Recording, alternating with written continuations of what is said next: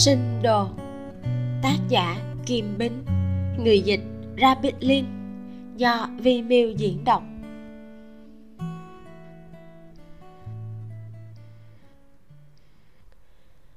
Vốn không muốn nói cho con, Nhưng xem ra hiện tại không cần gạt con nữa. Năm đó, Cha còn nói với mẹ, Học bổng xảy ra vấn đề vì ông ấy đã sử dụng cho nên bị thiếu một khoản. Ông ấy vẫn đang luôn nghĩ cách. Sau khi ông ấy mất dây không thể gói được lửa. Chuyện bị vạch trần. Nhà trường đều biết hết chuyện này. Nhưng vì danh dự, cũng là vì cân nhắc lợi hại. Bọn họ cũng lo cho tình hình cô nhi quả phụ chúng ta. Nên cuối cùng, chuyện này không bị tố ra cảnh sát chứng cứ vô cùng xác thực. Trước khi cha con mất, mẹ cũng biết chuyện này. Chỉ là khi cha con mất rồi, tất cả chuyện này đều đổ hết lên đầu mẹ thôi. Nhưng cho tới tận bây giờ, mẹ vẫn không thể nào tin cha con tự sát. Nếu không phải tự sát, thì chuyện học bổng đó không thể nào đơn giản như vậy nước sôi, bà chu rút phích cắm. Rót một cốc nước nóng, hơi nước bám vào thành cốc giống như tạo ra một tấm màn mỏng, làm cho bên trong mơ hồ, nhưng chỉ cần thêm chút thời gian, hơi nước sẽ dần dần tản đi. Sau đó, cao trung quan lại về hưu sớm. Chức vụ tốt như vậy, không ốm, không bệnh mà lại nghỉ hưu. Lần đầu tiên mẹ nghe thấy có chuyện đó đấy. Nhưng không còn cách nào khác dù mẹ không tin, có nghi ngờ, cũng không còn cách nào. Còn lại thì con đều biết hết rồi. Chu diễm biết ngày hôm đó cha cô hẹn người, nhưng ông không ghi âm lại. Người phát hiện án mạng cũng không cung cấp được manh mối hữu dụng. Cơ thể rơi xuống đã vỡ nát, không có dấu vết đánh đập. Bà chu không tin thì cũng không có cách nào cả. Bà chỉ tốt nghiệp trung học cơ sở làm công nhân trong nhà máy gần nửa đời người. Lấy một thầy giáo trung học không phải lo nghĩ gì hết. Mấy chục năm qua, chỉ biết làm việc nhà và lo liệu cho gia đình. Dù bà có hiếu thắng thế nào, cũng chỉ là người phụ nữ tốt nghiệp trung học cơ sở không có văn hóa. Tại sao mẹ lại gạt con? Có nói với con thì cũng vô dụng.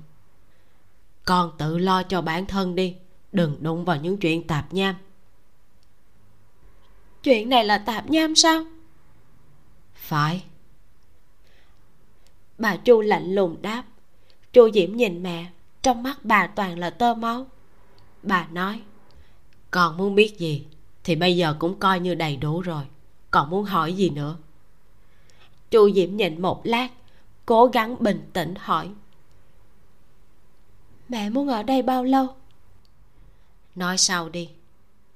Cuối cùng chu diễm không thể nhịn nổi nữa. Mẹ chúng ta rời khỏi khanh châu đi. Bà chu nhìn cô một lát không đáp lại. Đưa cốc nước cho cô.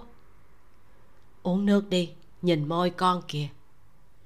Chu diễm nhận lấy cốc nước nghe lời uống một ngụm. Cảm giác giống như đang bị đau cổ họng nuốt xuống cũng vô cùng khó khăn. Bà chu lại hỏi người bên ngoài là cháu của cậu công hả dạ. Mấy ngày nay con ở bên cậu ta? Dạ. Bà chu im lặng một lúc mới nói tiếp. Chỉ có hai đứa. Ban đầu còn có một chú và một cô nhóc nữa. Bà chu nói thẳng. Có phải đang yêu đương với cậu ta không? Chu diễm rụt đầu ngón chân đanh quét qua sàn nhà.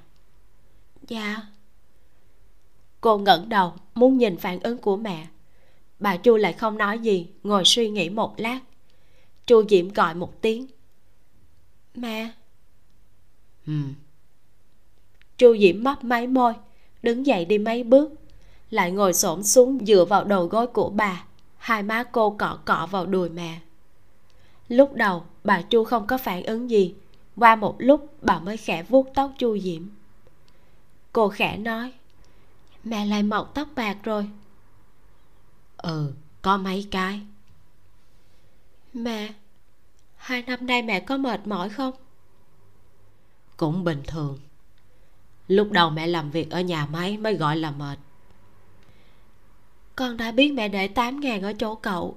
Đi học đại học con sẽ đi làm thêm kiếm tiền sẽ không để cho mẹ mệt mỏi đâu. Ừ. Lần này con đã tìm được công việc ở quê rồi có cả ký túc xá hai mẹ con mình ở với nhau nha. Bà chu vuốt tóc cô khẽ ừ một tiếng. Chu diễm nở nụ cười giọng nói lanh lạnh nhà ở quê rất rẻ chúng ta tiết kiệm một chút. Mua lại nhà cũ có được không ạ? À? ừ. Bà chu xoa đầu cô. Mẹ đi vệ sinh đã. Con gọi cậu ta vào đi. Bên ngoài mưa gió như vậy đứng ở hành lang cẩn thận bị thổi bay đó. Bà chu đi vào nhà tắm chu diễm đi mở cửa mùi thuốc lá xộc vào mũi. Trên mặt đất đã có hai mẫu thuốc lá. Trên tay lý chính còn cầm một điếu thuốc.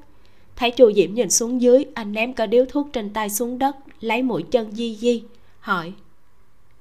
Sao vậy? Mẹ em bảo anh vào trong. Nói chuyện xong rồi. Chu diễm suy nghĩ gật đầu rồi kéo lý chính. Anh bị ướt rồi thuận tay phủi quần áo của anh. Đúng lúc cửa nhà tắm mở ra, bà chu nhìn về phía hai người. Lý chính đang nắm cổ tay chu diễm vội buông ra, gọi một tiếng. Gì? Vài vế loạn hết cả lên, nhưng không ai so đo. Bà chu lại hỏi. Tên cậu là gì? Cháu tên lý chính. À lý chính. Đúng rồi tôi vẫn còn nhớ lúc đó cậu mới chỉ học lớp 6 hay 7 thì phải. Là lớp 7 à? Vậy bây giờ 32 hay 33 32 à? Ừ ngồi đi.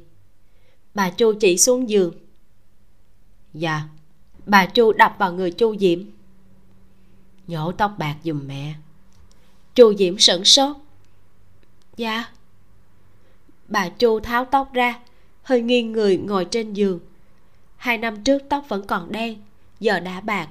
Phía trên có mấy sợi tóc bạc, gãy một tầng tóc đen ra, bên dưới càng nhiều hơn. Chu diễm nhìn tóc bạc mũi cay cay. Cô chưa từng thử nhổ tóc bạc, nên không dám nhổ mạnh mà chỉ nhẹ tay. Bà chu nói, dùng sức một chút, động tác dứt khoát mới nhổ được. Còn cứ làm kiểu đó càng đau, dứt khoát một chút chu diễm thử dùng sức để túm. Bực một tiếng, sợi tóc bạc nhổ được cả chân. Bà chu nói chuyện với lý chính. Trong nhà cậu còn mấy người? Chu diễm nhìn lý chính. Anh trả lời. Cha mẹ cháu mất sớm. Trong nhà chỉ còn một đứa cháu. Nói chung, coi như là chỉ có một mình cháu thôi à vậy cậu lái thuyền bao lâu rồi? Sắp hai năm rồi à mười mấy tuổi cháu đã sống trên thuyền rồi. Vậy trước đó cậu làm nghề gì? Bà chu hỏi tiếp. Cháu từng làm đầu bếp sau đó chuyển sang kinh doanh. Nghe cậu công của cậu nói con thuyền kia là do chính cậu mua. Vâng. Kiếm ăn thế nào? Cũng đủ sống à sau này có tính toán gì không? Vẫn lái thuyền sao? Lý chính nhìn chu diễm cũng chưa chắc ạ. À. chu diễm chuyên tâm nhổ tóc, trên tay đã có 10 sợi. Cô sợ sẽ nhổ hết tóc của mẹ, nhưng lại không muốn dừng lại. Cô nhớ rõ mấy năm trước, khi đến đây cũng là ở phòng này. Một nhà ba người vì tiết kiệm tiền nên chỉ thuê một phòng. Cô ngủ ở chiếc giường bên cửa sổ. Hiện tại bên ngoài mưa to tầm tã, ẩm ướt.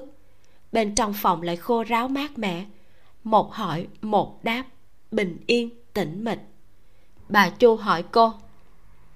Nhổ được mấy sợi rồi? Hơn 10 sợi à con nói mình đã tìm được công việc là việc gì?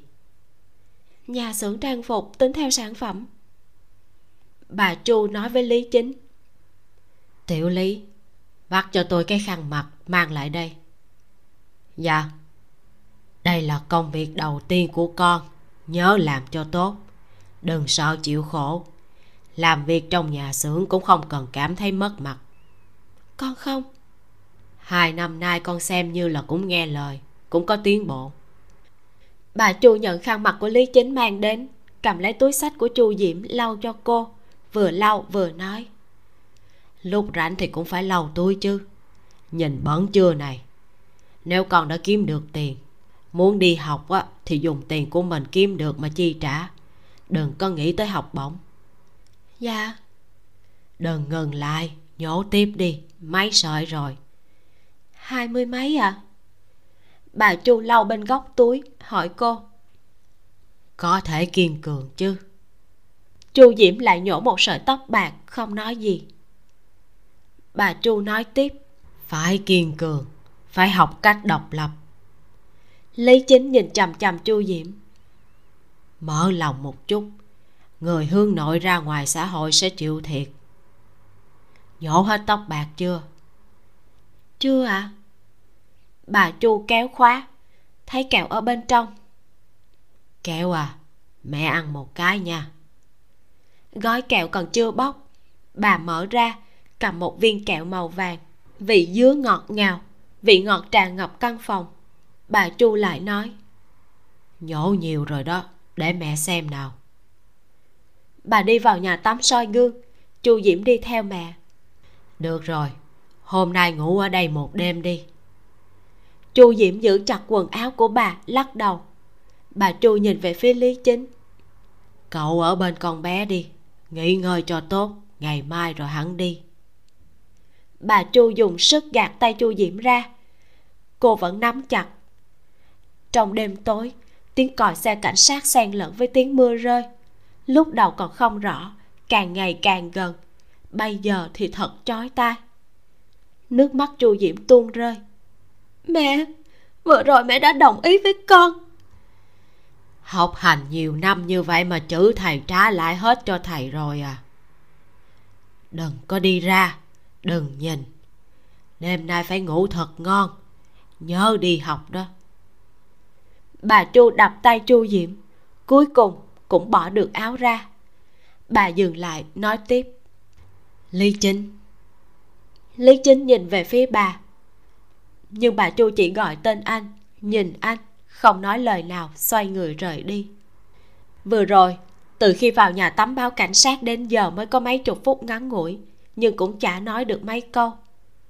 Bà chu đi xuyên qua hành lang xuống nhà, nghĩ tới hai năm dài đằng đẵng này không phải bà chưa từng oán hận. Muốn chết cũng rất đơn giản, nhưng không thể để lại cục diện hỗn loạn. Bán nhà, ra ngoài kiếm sống, trả lại khoản nợ nần không rõ ràng kia. Bà thực sự hy vọng chu diễm có thể hận bà, để cho sau này cô có thể sống thoải mái một chút. Hai năm, cuối cùng đã không còn nhịn được nữa. Dùng cách của mình, được ăn cả, ngã về không?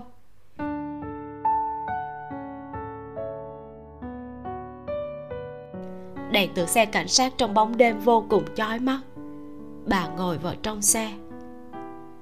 Vương lân sinh chờ người đi vào, đóng cửa sau của xe lại, nhìn trang trại trước mắt.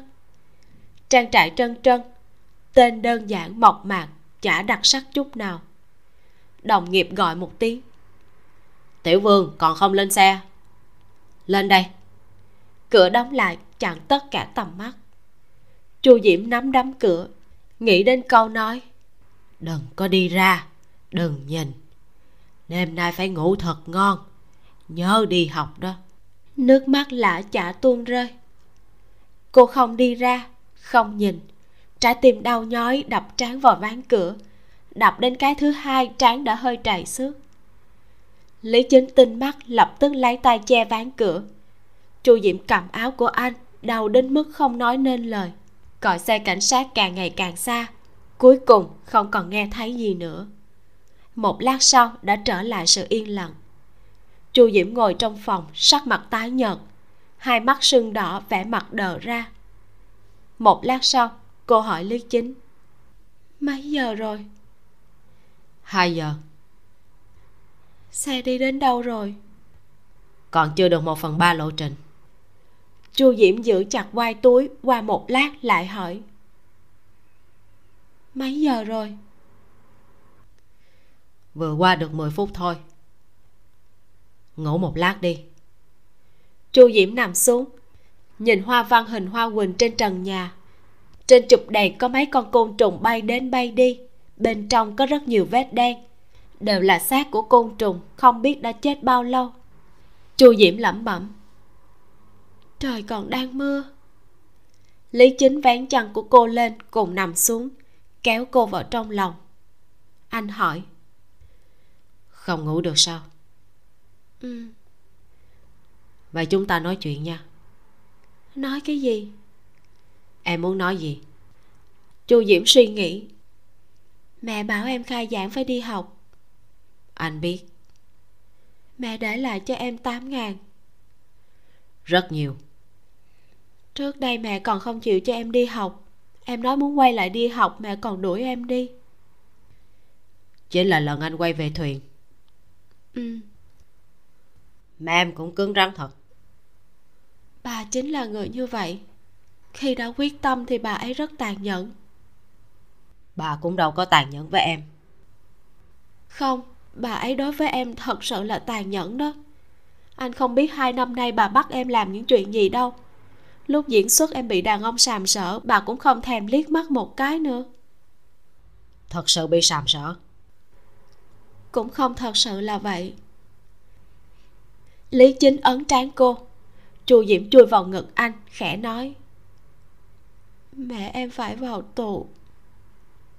Cánh tay lý chính căng thẳng phần áo trước ngực anh ướt đẫm.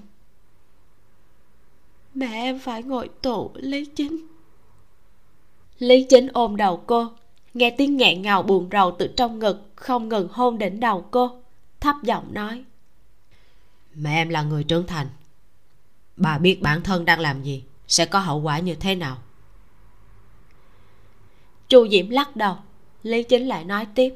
Không phải cảnh sát họ vương kia nói mức hình phạt có lẽ sẽ được cân nhắc giảm nhẹ sao? Chu diễm lại vùi đầu vào ngực anh. Thật ra có nhiều lời cũng là dư thừa tất cả lý trí ở trước mặt người thân đều dễ dàng hóa thành hư ảo. Đạo lý gì đó cũng sẽ trở nên giống như tro bụi khiến cho người ta chán ghét. Lý chính chỉ có thể ôm cô chặt hơn. Em còn có anh mà. Sau đó chu diễm ngủ thiếp đi. Lý chính vẫn không nhắm mắt nhìn đồng hồ. Xe đã trải qua một nửa hành trình. Nước mắt động lại khóe mắt chu diễm. Lý chính khẽ lau đi khi xe đi qua hai phần ba quãng đường, chu diễm đang ngủ thì khóc nấc lên. Sau đó cau mày, lý chính hôn cô. Khi xe đã đi được ba phần tư hành trình, chu diễm thả lỏng. Xe đi xong hết quãng đường, lý chính dựa vào gối hít một tiếng, ngực hơi đau.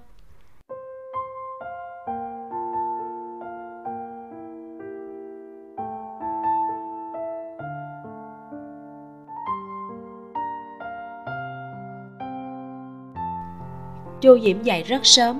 Chân trời đã có ánh sáng hình như mưa đã ngừng. Cô giống như vừa trải qua một giấc mơ rất dài. Trong mơ cô 20 tuổi cha qua đời mẹ ngồi tù. Cô ngồi trên bon thuyền lớn đọc sách.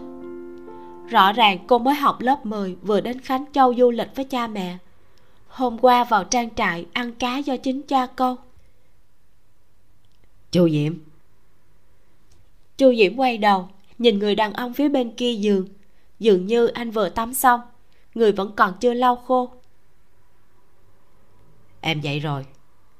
Chu diễm im lặng. Sắp 6 giờ rồi. Thật không?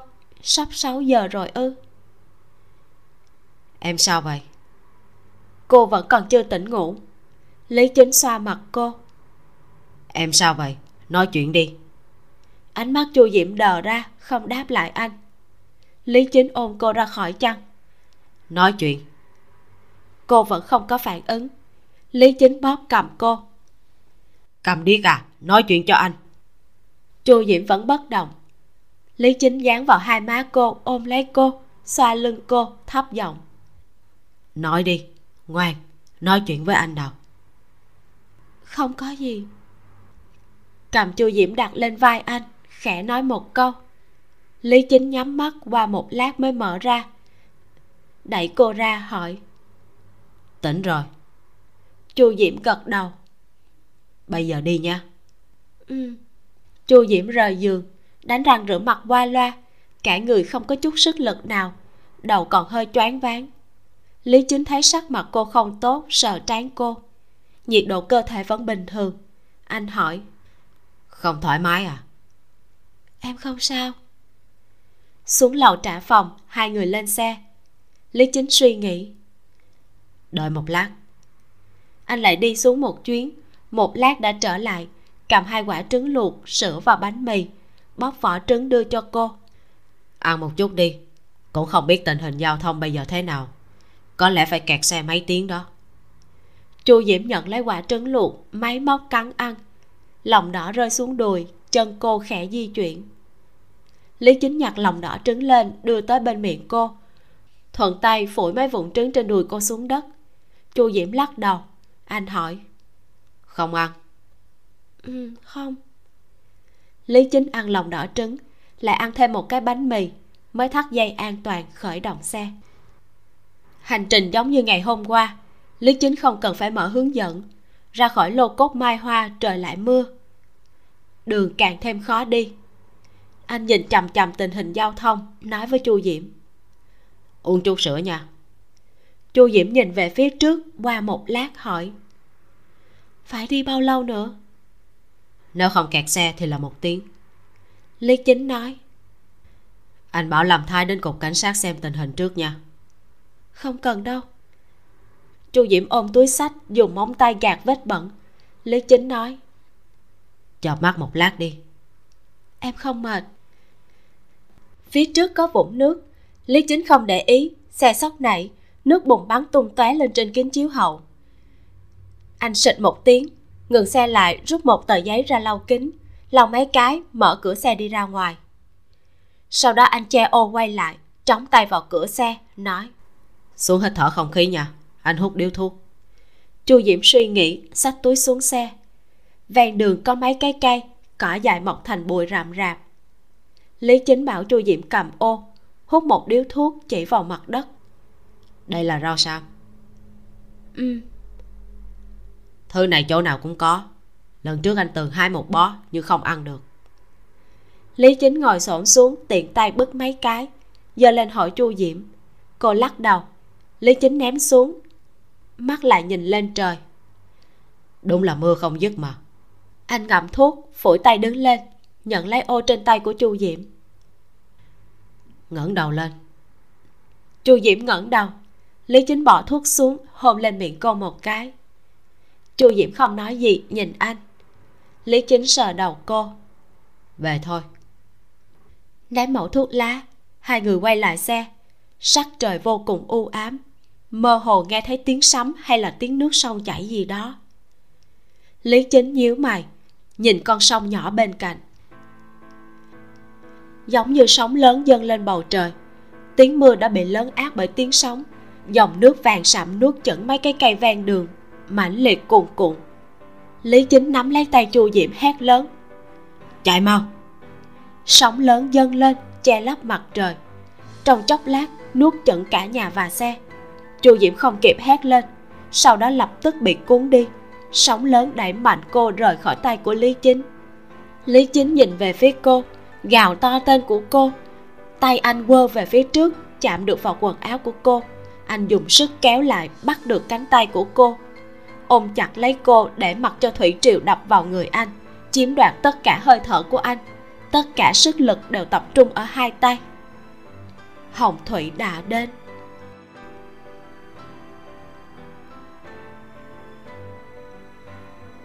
Mưa to đã được cảnh báo trước bên phòng chống ngập lụt tăng mức cảnh báo lên cấp 1 mực nước ở trạm Khánh Châu là 1,02 mét. Có tòa nhà bị sụp xuống mấy trăm nghìn con người bị nhốt quân đội vội vàng lao đi cứu viện. Tầng 1 của nhà hàng đã bị ngập. Lâm thái chuyển kênh vừa xem thời sự vừa gọi điện thoại cho lý chính. Đã gọi liên tục 2 giờ đồng hồ mà vẫn không gọi được. Thẩm á bình hỏi thế nào rồi? Lâm thái đáp báo cảnh sát trước đã.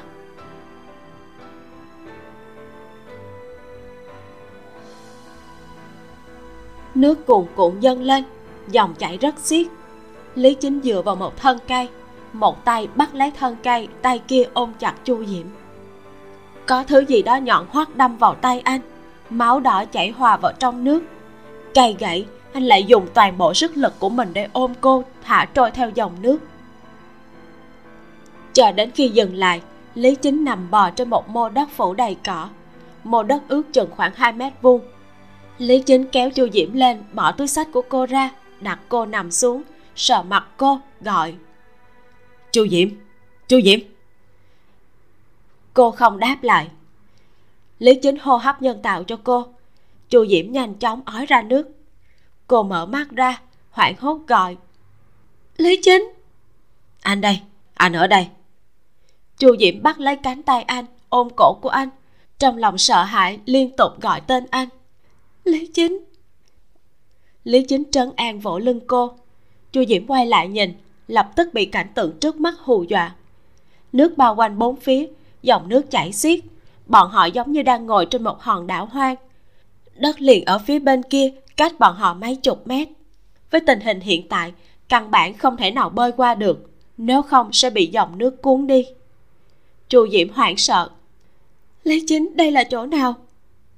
Đừng sợ có phải em để di động trong túi sách không? Chu diễm nhớ ra lập tức mở túi sách. Đồ bên trong đã ướt sũng nước cô lấy di động ra chạm vào không có một chút phản ứng nào. Di động hỏng rồi làm thế nào bây giờ? Chờ cứu hộ vậy. Bọn họ có biết chúng ta bị nhốt ở đây không? Không sao đâu có lẽ chút nữa nước sẽ rút đi chu Diệm co chân lên, dựa vào người anh, vẫn không dám tin.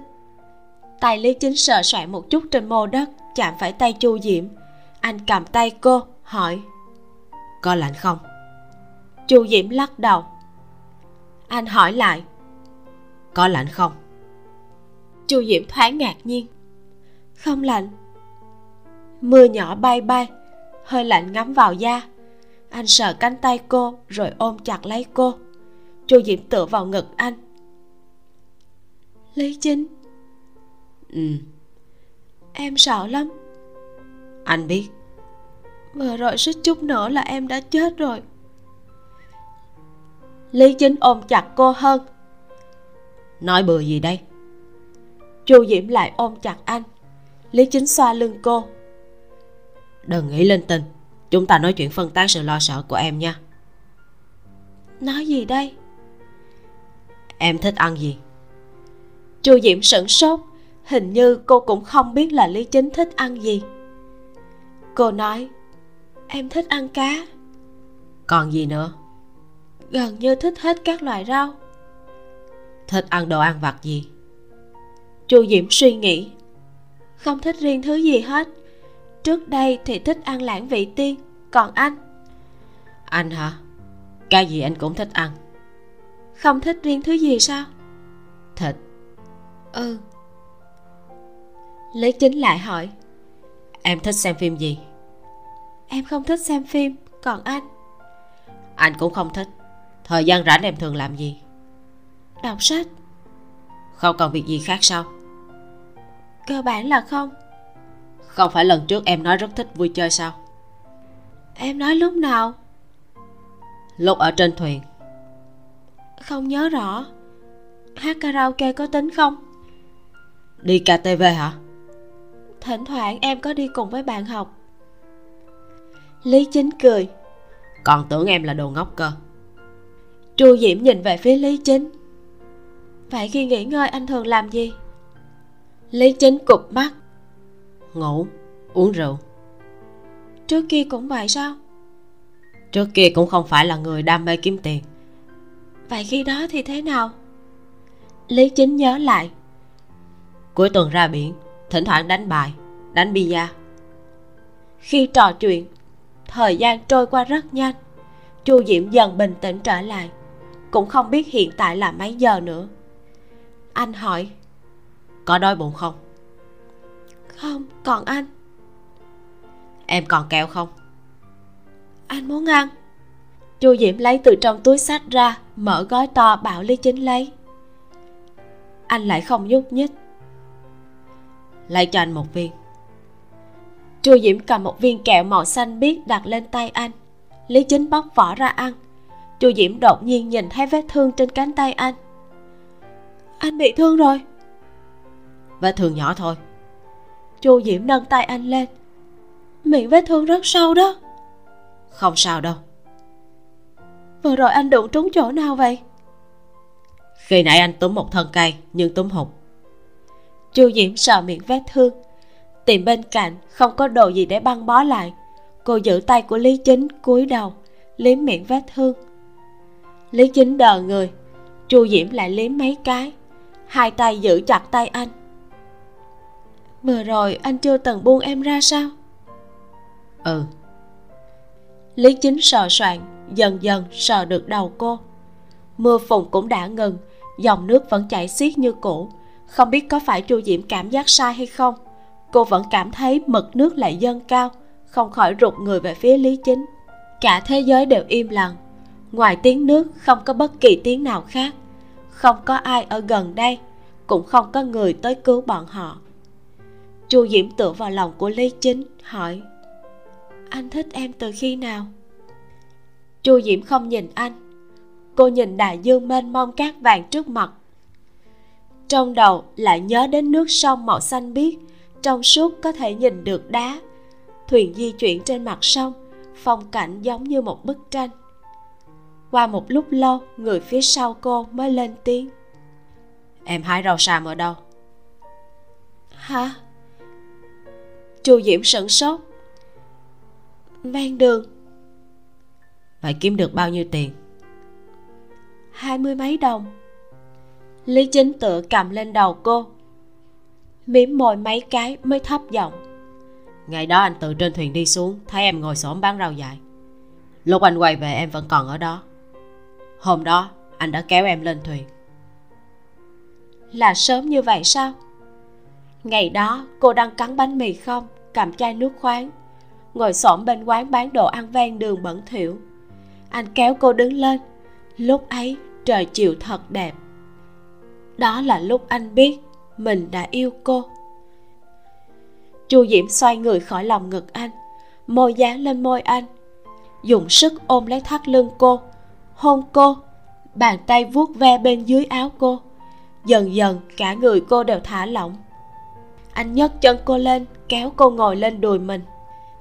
Hai người ngồi trên cái mô đất nho nhỏ giữa nước lũ mở ra một thế giới nhỏ chỉ có hai người bọn họ. Chu diễm đã trải qua 27 ngày dài đằng đẵng. Ngày đầu tiên, cô tỉnh lại từ trên thuyền. Ngày hôm sau, lý chính quăng cô đi. Ngày thứ ba là lần đầu tiên anh kéo cô quay trở lại. Ngày thứ tư, cô gặp phải cướp sông rơi xuống nước. Lý chính cứu cô. Ngày thứ 13 cô đứng trong sương mù cả trời đất mù mịt chỉ có mỗi một chiếc thuyền. Ngày 15 lý chính dạy cô tập bơi. Ngày 17 lý chính nắm tay cô ở bến tàu, mang cô quay trở về. Sau đó bọn họ cùng nhau ngắm mặt trời. Lý chính hôn trán cô làm một chiếc ghế cho cô, đốt pháo hoa trên nóc thuyền cho cô xem. Cô còn trồng hoa trong chậu, còn có bảy con búp bê xấu xí kia. 27 ngày dài đằng đẵng tựa như đi qua cả một đời người. Trên đời này thật sự có một người như vậy, quý báu giống như sinh mạng của chính mình. Lý chính khẽ thì thầm bên tai cô. Chu diễm ôm chặt lấy anh, ánh mắt nóng lên. Anh lại ôm cô vào lòng để cô nằm trên ngực anh. Chu diễm từ từ nhắm mắt lại, năm ngón tay lòng chặt vào ngón tay anh. Hai người lại hôn nhau.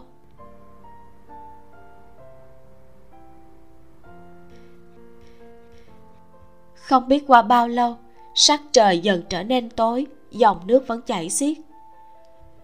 Chu diễm bỏ tay lý chính ra, lấy kẹo. Cô bóc vỏ, đưa tới gần miệng anh. Lý chính không có bất cứ động tĩnh nào. Chu diễm hỏi, không muốn sao? Lý chính hơi do dự một chút, rướn người tới trước, ngậm lấy viên kẹo trong tay cô. Chu diễm vừa mới bóc một viên khác thì đột nhiên nghe thấy có người lớn tiếng hô có người không? Chu diễm sửng sốt lập tức đứng lên. Chỗ này chỗ này có người. Chỉ trong chốc lát chu diễm đã thấy phía bên kia ở trên bờ nhân viên cứu hộ từ xa chạy tới. Cô không ngừng vẫy tay. Ở đây! Hai người chờ một chút đừng cử động. Chúng tôi lập tức tới cứu ngay. Đối phương lớn tiếng đáp lại. Chu diễm nhìn về phía lý chính vẫn đang ngồi im cô lôi kéo anh. Mau, đứng lên. Lý chính cười, đứng lên. Nhân viên cứu hộ bàn bạc nghĩ cách cứu viện. Dòng nước quá xiết, không thể làm bừa. Cuối cùng, bọn họ nghĩ tới việc ném phao cứu sinh. Lớn tiếng. Hai người tránh ra một chút, tôi sẽ ném phao cứu sinh qua đó. Hai người mặc áo cứu sinh, bám vào phao, chúng tôi sẽ kéo hai người. Chu diễm lập tức kéo lý chính tránh sang một bên. Phao cứu sinh được ném qua nhân viên cứu hộ lại gọi. Hai người giữ chặt đầu kia. Chu diễm nhanh chóng giữ chặt. Hai chiếc áo cứu sinh và phao nhanh chóng được truyền qua. Chu diễm mặc áo cứu sinh vào chụp phao cứu sinh qua người. Anh đi trước đi. Lý chính vẫn chưa mặc xong. Anh nói. Em đi trước đi cẩn thận một chút em không biết bơi. Nhân viên cứu hộ hô. Cô gái đi trước mau lên chu diễm giữ chặt dây thừng, nghe lệnh phối hợp với nhân viên cứu hộ. Khoảng cách mấy chục mét, mất mấy lần mới sang được bờ bên kia. Chu diễm tháo phao xuống, gọi. Lý chính! Anh cười, vẫy tay với cô. Dây thừng lại được ném qua, nhân viên cứu hộ hô. Bắt lấy! Anh ngồi xổm xuống. Qua một lát, nhân viên cứu hộ cảm thấy rất kỳ lạ. Bắt lấy đi, bắt lấy dây thừng! Lý chính giơ tay lên, ra hiệu đã biết. Sau đó, anh cúi lưng, sờ soạn trên mặt đất. Chu diễm kinh ngạc nhìn anh. Lý chính! Không sao. Lý chính đáp lại. Nói xong, anh vẫn tiếp tục sờ soạn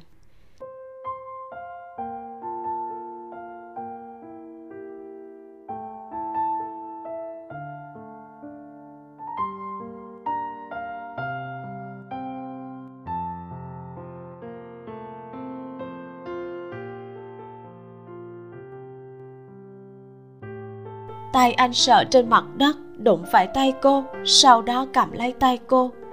Cô nhìn mắt anh, tầm mắt của anh lại nhìn xuống đất. Anh muốn cô đặt kẹo trong bàn tay anh. Cô đưa kẹo tới miệng anh mà anh không có chút phản ứng nào. Chu diễm nghẹn ngào. Lý chính!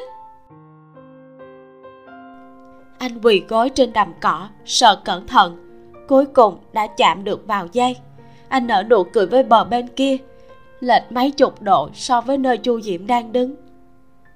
Nước mắt của cô tuôn như mưa.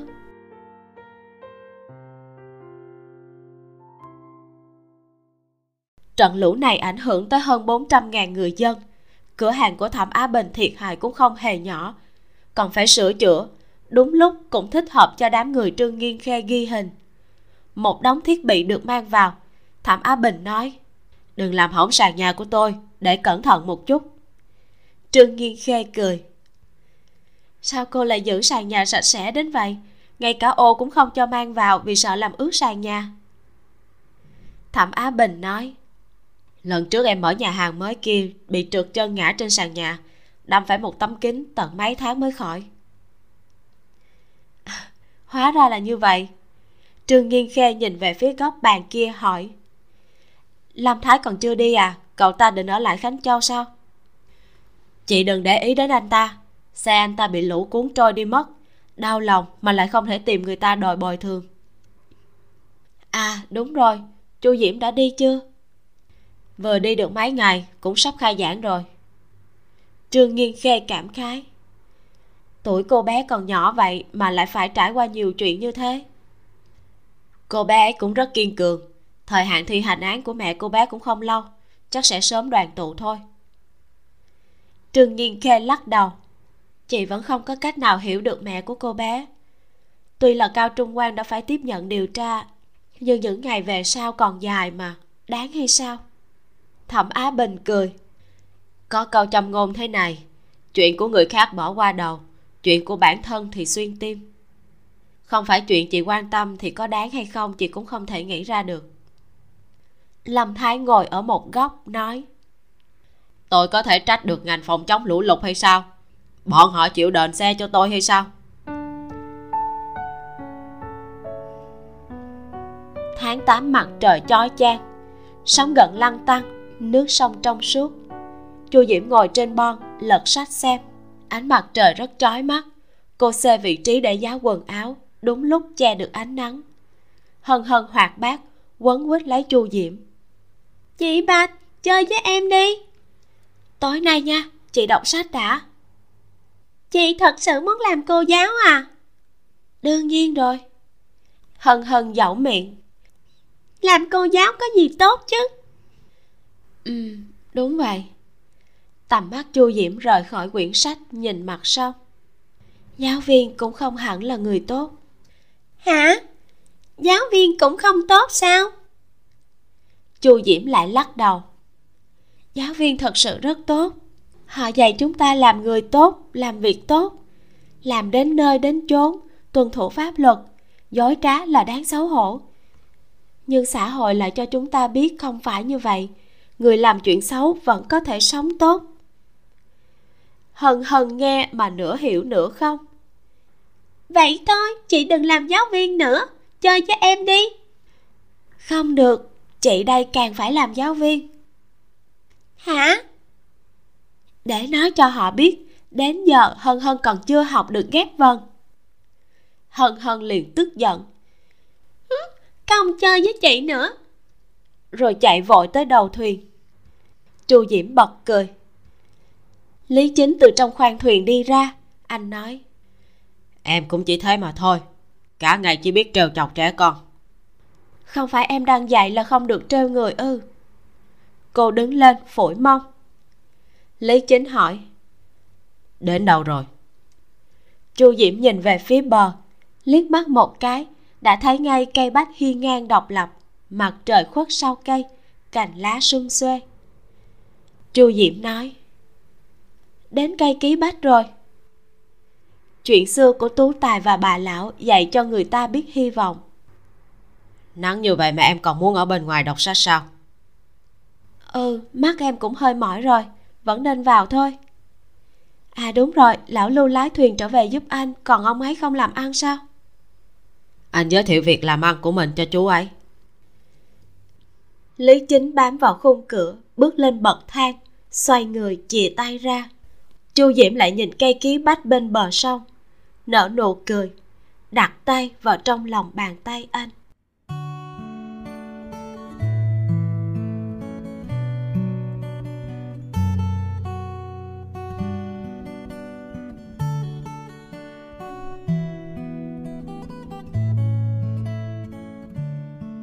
kết thúc chính truyện.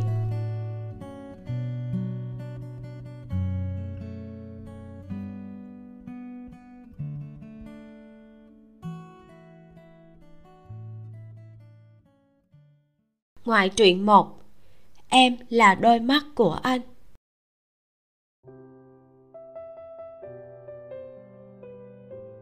Cậu công vừa thấy Lý Chính, Ánh mắt lập tức đỏ hoe. Hô hô bàn tay dày đặt vết chai, Hỏi có nhìn thấy không? Lý Chính dừng hai giây mới lắc đầu. Cuối cùng, cậu công cũng không thể nhịn được Để cho nước mắt rơi xuống. Tao nghiệt gì đây chứ? Lúc đi vẫn còn rất tốt mà. Mới chỉ có một tháng trở về lại thành thế này. Lý chính bình chân như vậy gõ bàn. Mùi gì vậy? Cơm khét à? Ôi cậu công vỗ đùi vội vàng quay về nhà bếp. Lý chính sờ bàn chạm phải đũa. Ăn trước đi có phải em đói bụng rồi không? Chu diệm vẫn nhìn anh nghe thấy anh nói với mình cô mới cầm lấy tay anh. Em không có đói. Giọng nói rất nhấn mạnh lộ ra sự bướng bỉnh. Lý chính cười bỏ đũa ra cầm lấy tay cô nhéo hai cái lại đưa lên miệng hôn mấy cái. Chu diễm đơ mặt anh làm gì vậy? Cậu công ở đây đó. Mặc kệ cậu ấy. Chu diễm rút tay chột dạ nhìn về phía nhà bếp. Đừng làm loạn. Lý chính mặc kệ nắm lấy tay cô đặt lên môi mình. Chu diễm đành phải nói em đói rồi. Lý chính cười. Cuối cùng bỏ tay cô ra. Chu diễm cắn môi nhéo trộm lên cánh tay anh một cái rồi mới thành thật ngay ngắn ngồi. Chờ cậu công bưng đồ đi ra cô mới nhớ ra phải tiến lên giúp đỡ. Cháu ngồi đi. Cậu công để đồ ăn lên bàn.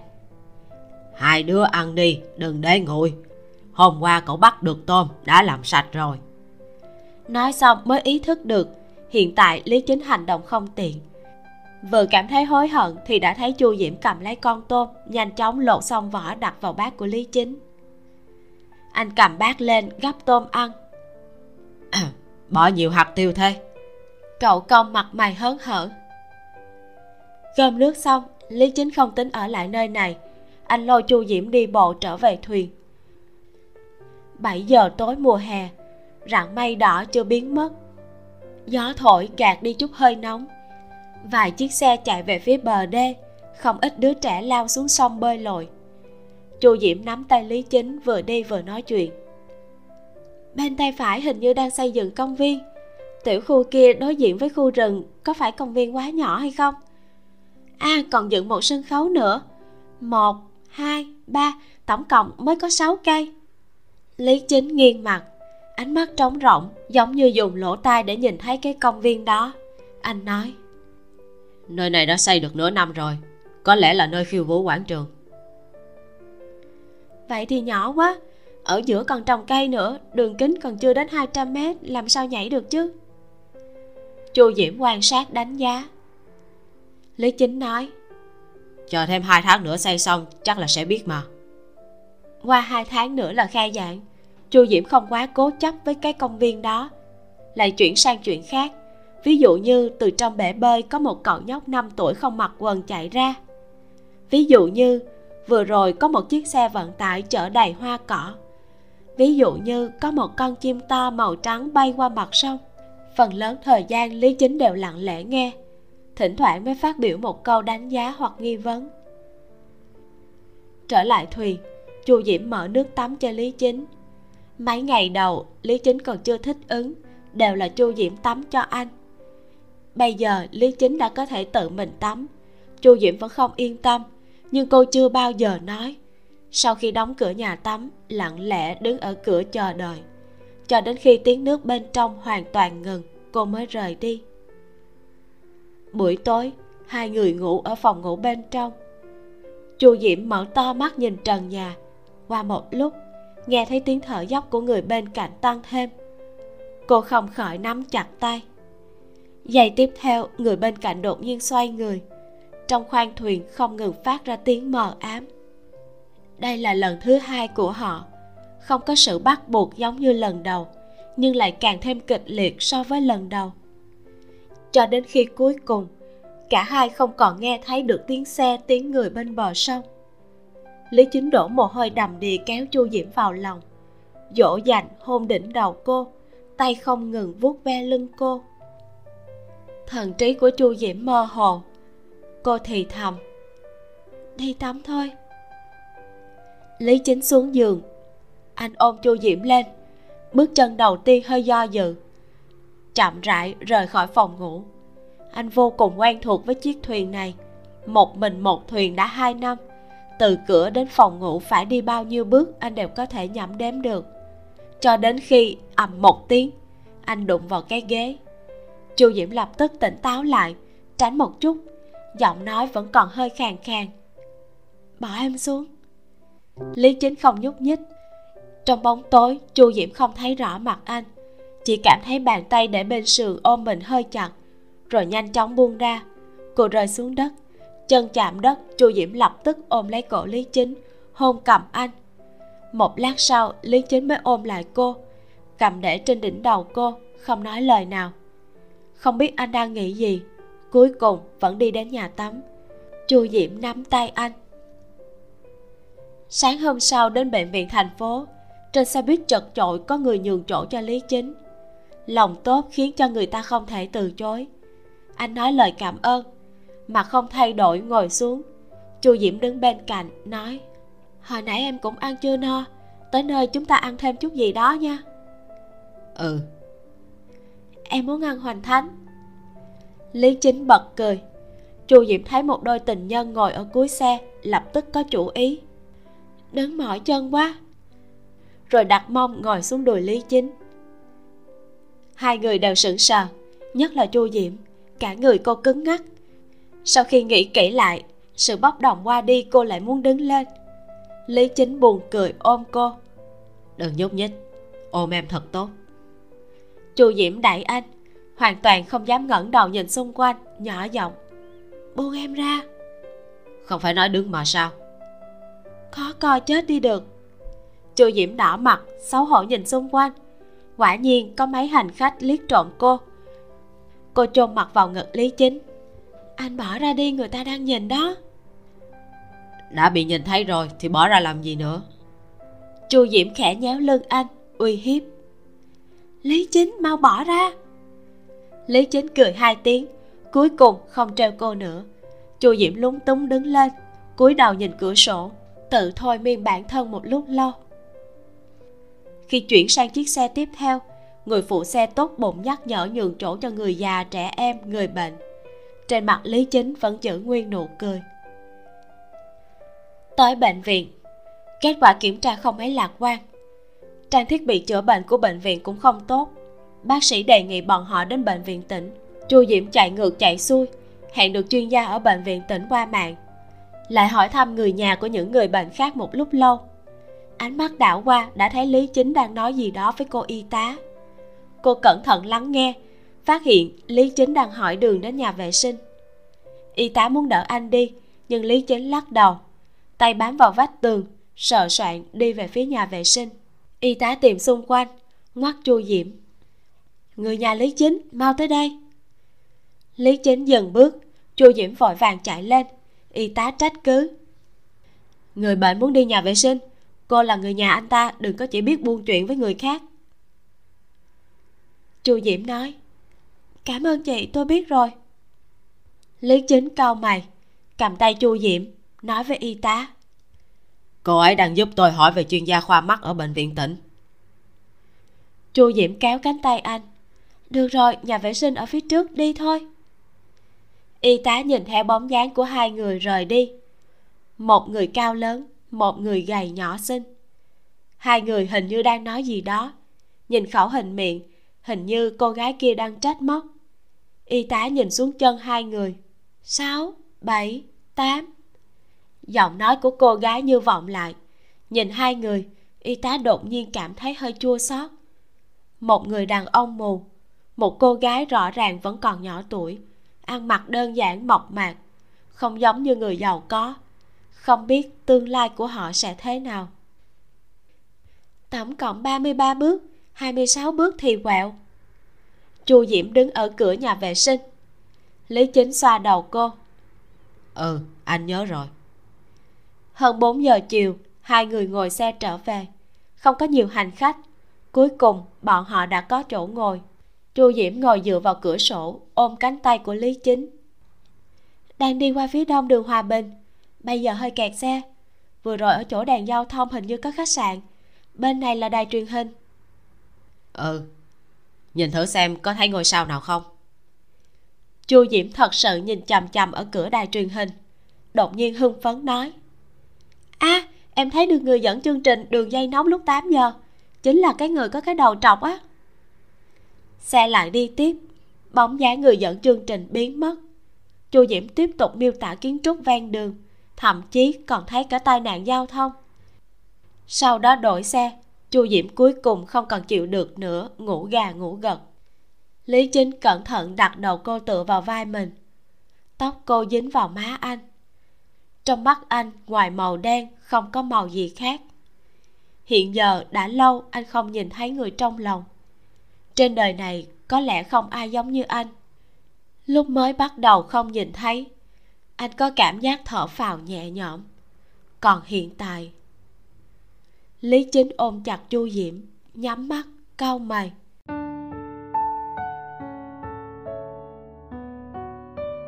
Cuộc hẹn với chuyên gia ở bệnh viện tỉnh là hai ngày sau.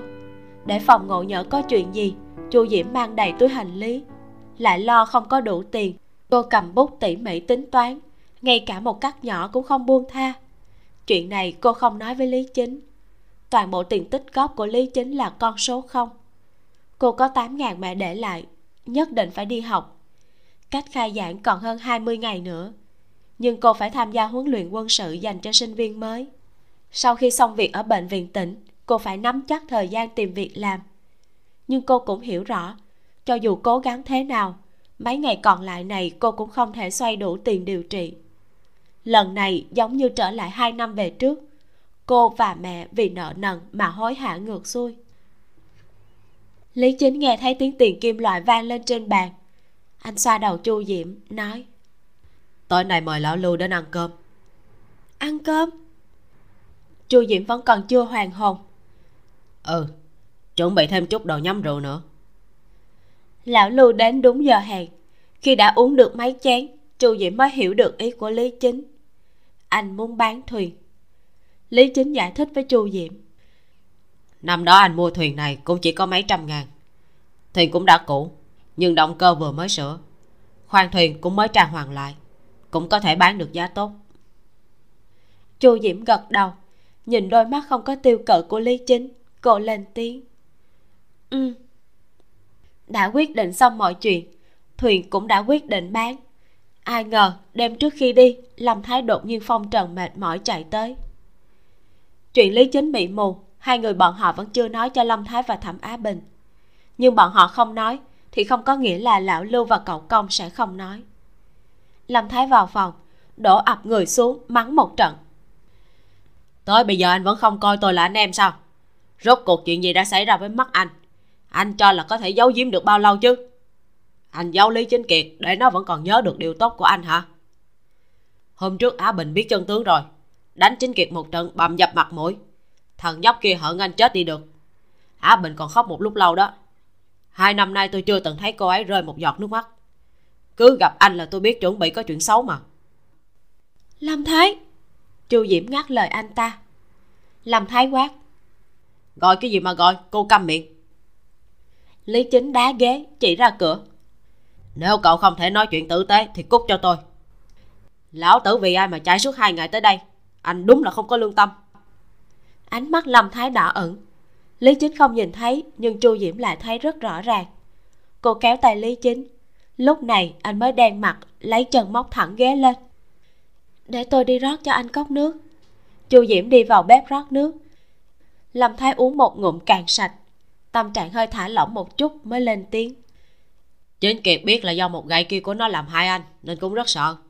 Bị khóa thẻ bị đánh đến mức ngay cả cửa cũng không dám đi ra. Trước khi đi còn hỏi tôi rốt cuộc anh có sao không? Lâm thái liếc lý chính. Dù thế nào anh cũng phải suy nghĩ thoáng một chút còn có tôi mà. Hôm sau lâm thái đi cùng. Sáng sớm ba người đã đến bệnh viện tỉnh dù sao chu diễm vẫn còn nhỏ không thể xử lý được nhiều chuyện. Có lâm thái ở bên cạnh tất tải ngược xuôi cô an tâm hơn rất nhiều. Chu diễm kéo tay lý chính đứng ở bên cạnh cửa sổ cao ốc bệnh viện. Bên trái là khu nằm viện bên phải là bãi đổ xe phía trước còn có một cái hồ. Hình như có tiếng còi. Chu diễm nhìn thấy cô đáp. Ừ có một đứa trẻ đang thổi còi. Khoảng tám chín tuổi gì đó nó khá mập mạp à mẹ nó đánh nó rồi. Sau khi miêu tả một phen lại hỏi anh có muốn đi vệ sinh không? Không đi mua nước uống đã. Chu diễm kéo tay anh đi về phía bên trái. À bên trái có máy bán nước tự động kìa. Một hai ba mười chín. Anh muốn uống gì? Tầng thứ nhất là nước có ga từ trái sang phải fanta, sprite, coca. Lâm thái cầm một đống tờ khai đi ra, nhìn thấy hai người ở trước máy bán nước phía xa. Vốn cảm thấy nặng nề, lúc này lại cảm thấy nhẹ nhõm hơn rất nhiều. Chuyên gia thiết lập phương án điều trị, chi phí rất đắt đỏ. Sắp xếp nằm viện trước, phương án điều trị giai đoạn sau khi phẫu thuật tỷ lệ thành công chỉ có một nửa. Chu diễm nghe đến đó, trong lòng trùng xuống lý chính không tính nằm viện ngay hôm đó. Chu diễm không thuyết phục được anh. Trên đường trở về lâm thái im lặng hơn thường ngày rất nhiều. Chu diễm vẫn tiếp tục miêu tả kiến trúc ngoài cửa sổ như cũ. Sau khi ăn xong cơm chiều lâm thái đi. Lý chính tắm rửa xong đi ra nghe thấy tiếng động. Anh hỏi. Em đang làm gì vậy? Lau bàn. Không phải mới lau rồi sao? Chu diễm lật khăn sang mặt khác nói bàn học và ghế ở đó chưa có lau không phải hôm nay lão lưu gọi điện cho anh hả? Có người mua rồi à? Lý chính ngồi vào bên giường nghe tiếng chu diễm lúc lau đồ dùng trong nhà lúc lại lau bàn không ngừng bận rộn. Anh nói có người hỏi giá. Lão lưu nói ép giá thấp quá để chờ thêm. Anh giang hai cánh tay ra. Lại đây. Chu diễm hơi do dự bỏ khăn lau xuống đi đến trước mặt lý chính anh ôm cô lên đùi hỏi. Không nở à? Tạm tạm anh cười. Tạm tạm là ý gì? Hôm nay sao chịu khó thế? Chu diễm im lặng một lát mới nói. Ừ, em rất là không nỡ mới trang trí lại mà. Lý chính không nói gì. Một lúc sau mới hôn trán cô nói. Vậy không bán nữa. Vậy sao được chứ chu diễm hốt hoảng đập anh một cái. Mau bán đi so với hiện vật thì em thích nhân dân tệ hơn. Lý chính cười qua một lúc nói đêm nay lên nóc thuyền ngủ nha. Chu diễm rất thích nóc thuyền tầm nhìn trống trải lại mát mẻ. Trước đây cô còn có một giấc mơ cắm trại. Rất hâm mộ các bạn được tham gia cắm trại trải thảm mắc màn. Chu diễm tựa vào lòng anh nói hồi học lớp 6 em có cơ hội được tham gia cắm trại. Nhưng ai ngờ lúc đó lại bệnh thủy đậu. Sau đó đầu năm lại có cắm trại. Ai ngờ em lại sốt cao 39 độ. Sau đó đầu tháng 3 còn có thêm một lần cắm trại nữa. Em lại gặp phải. Nói tới đây chu diễm dừng lại. Lý chính hỏi. Gặp phải chuyện gì? Chu diễm không muốn nói. Do dự một lúc lâu gặp phải gì cả đau cả một tuần suýt nữa thì ngã lăn xuống đất cho nên không có đi được. Lý chính buồn cười. Bác tự của em không hợp với cắm trại rồi nhiều tai nạn quá. Chu diễm suy nghĩ gật đầu. Ừ đúng vậy thật. Lý chính không nhìn được vò tóc cô. Nếu anh còn có thể nhìn thấy nhất định sẽ là bộ dáng gật đầu ngốc nghếch. Anh từ từ bỏ tay xuống hai mắt không có tiêu cự nhìn phương xa. Một lúc lâu mới nói. Chu diễm. Giọng nói vô cùng nghiêm túc. Chu diễm sửng sốt. Hả? Lý chính không còn ôm cô. Trong lòng trống rỗng gió càng lạnh. Nếu anh mù cả đời thì làm thế nào đây? Không đợi chu diễm mở miệng anh lại tự nói tiếp anh thật ra không ngại, chuyện sau này mình không còn nhìn được nữa. Lúc đầu, anh thậm chí còn cảm thấy hơi may mắn. Hình như khi chính kiệt đánh anh một gậy đó, trong lòng anh thư thái hơn nhiều. Dường như có thể giảm được một phần nghiệp chướng. Chu diễm không hề kinh ngạc với lời nói của anh. Cô hỏi, anh không muốn chữa khỏi sao? Muốn chứ. Khi cô ở bên cạnh anh dẫn anh đi. Miêu tả từng cảnh vật một. Anh vô cùng muốn. Loại muốn này khiến anh vô cùng khát vọng được nhìn thấy ánh sáng. Lý chính nói, còn 10 ngày nữa em phải đi tập quân sự rồi. Sau khi tới trường, phải học tập cho tốt. Đừng lao đầu vào tìm việc. Mỗi tháng anh sẽ gửi tiền cho em. Đừng lo lắng, bên anh còn có lâm thái. Lý chính dặn dò hết mọi việc, từ chuyện ăn uống đến ngủ nghỉ như thể lần tạm biệt này là vĩnh viễn. Bởi vì sau này không chắc còn có cơ hội gặp lại, nên anh phải sắp xếp tốt mọi chuyện cho cô. Chu diễm nhìn cánh tay mình. Giữa anh và cô chỉ cách nhau hơn một bàn tay. Dường như đây là khoảng cách xa nhất của hai người trong mấy ngày nay. Mấy hôm nay chỉ cần ở chung một chỗ, lý chính luôn ôm lấy cô. Đêm nay lại khác. Chu diễm ngắt lời anh thẩm a bình có một quyển kinh thánh. Lúc ở nhà chị ấy, em có đọc qua mấy đoạn. Có một đoạn em đọc đến mấy lần. Sau đó dường như không thể đọc tiếp nữa. Đó là một đoạn trong kinh thánh nhã ca thiên. Trên đó viết là, cầu người lưu lại tôi như một dấu ấn trong lòng, như một con dấu ở trên tay người. Bởi vì tình yêu mạnh mẽ hơn cả cái chết, căm ghét tàn nhẫn hơn cả cõi âm phát ra ánh sáng. Là ngọn lửa điện quang, là lửa cháy của thần jehovah. Giọng nói của cô nhóc yên bình giống như gió nước mềm mại nhất. Lý chính không khỏi nhớ tới hình ảnh cô ngồi giữa thuyền. Một đám trẻ vây quanh. Khi đó, cô đọc một câu thơ. Thái dương huân tế thảo, gian sắc ảnh sơ liêm là hình ảnh đẹp nhất anh từng nhìn thấy. Mà nay, bóng đêm kéo dài trời đất tối đen. Trên con sông lớn, đây là nơi duy nhất có ánh sáng.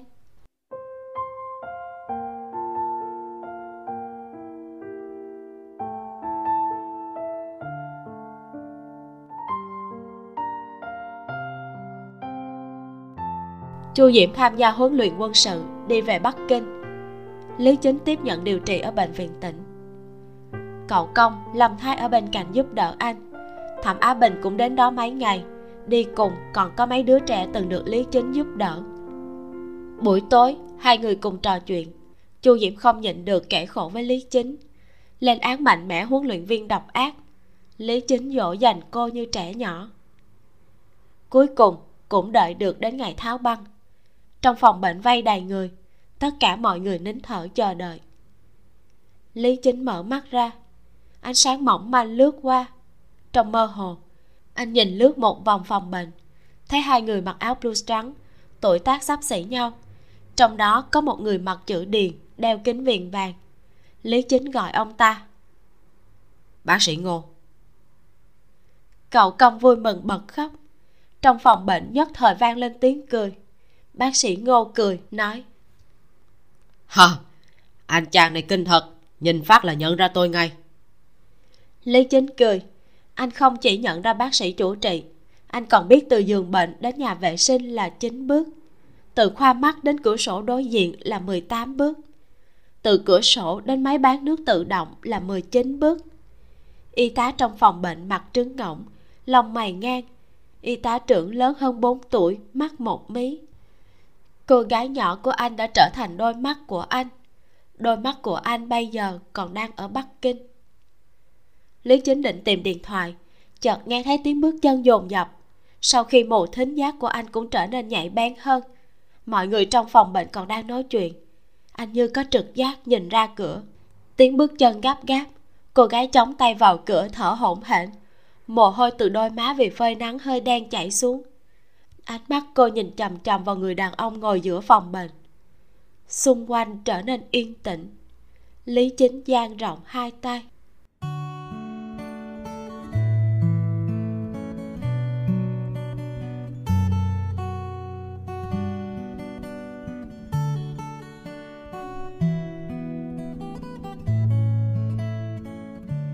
Ngoại truyện 2 Ở bên cạnh em.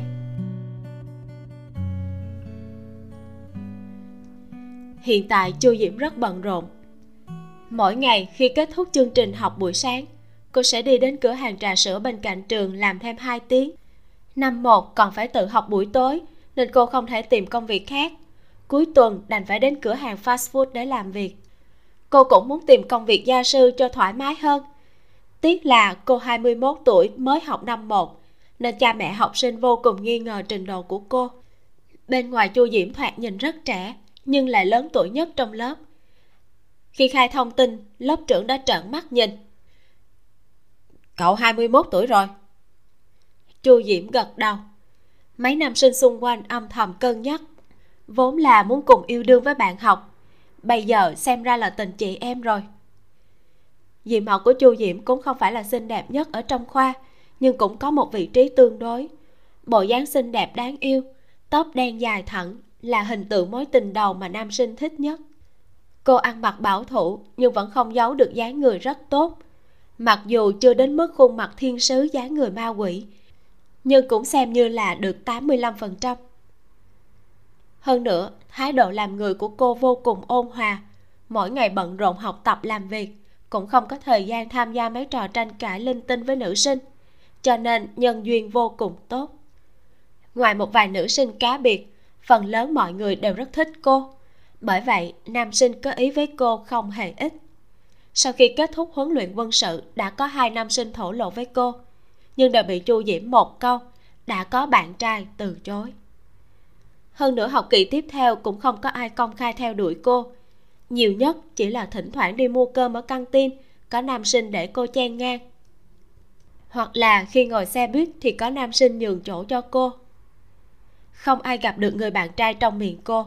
Hỏi bạn cùng phòng, tuy rằng có chứng cứ, mỗi ngày đều gọi điện thoại, nhưng luôn có người không tin hoặc là không muốn tin. Cho dù tin thì trước mặt cái gọi là tình yêu, bọn họ cũng sẵn lòng từ bỏ tam quan của mình. Là một người không có đạo đức cao Tần chính là người từ bỏ tam quan của mình. Cậu ta học khoa tiếng pháp. Khi tham gia huấn luyện quân sự, đi ngang qua lớp của chu diễm âm thịnh dương suy. Liếc hai hàng nữ sinh, cuối cùng dừng lại hơn hai giây trên mặt của chu diễm sau đó, trong kỳ huấn luyện quân sự, biểu hiện của cô cũng không nổi bật. Lúc hát quân ca cũng chả khiến người ta có ấn tượng sâu sắc. Nhưng không biết tại sao cao tần lại thường xuyên nhìn cô sau khi khai giảng chính thức, cao tần bận rộn tham gia đoàn thể, sớm ném chuyện này ra sau đầu.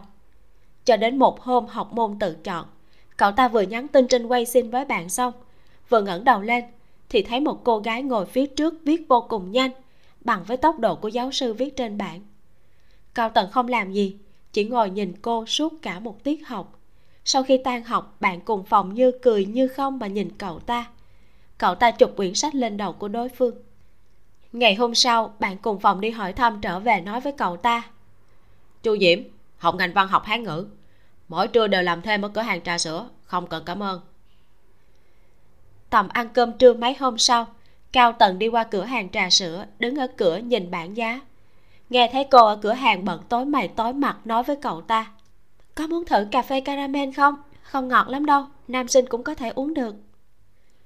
Cao tần nhìn cô một lát mới gật đầu nói ok, bốn cốc đi. Lúc cô tìm tiền lẻ để thối lại cho cậu ta cậu ta thấy trên cổ tay cô có một dây buộc tóc màu đen, cổ tay và khung xương rất nhỏ. Buổi trưa hôm đó, cao tần mời bạn cùng phòng uống cà phê caramel.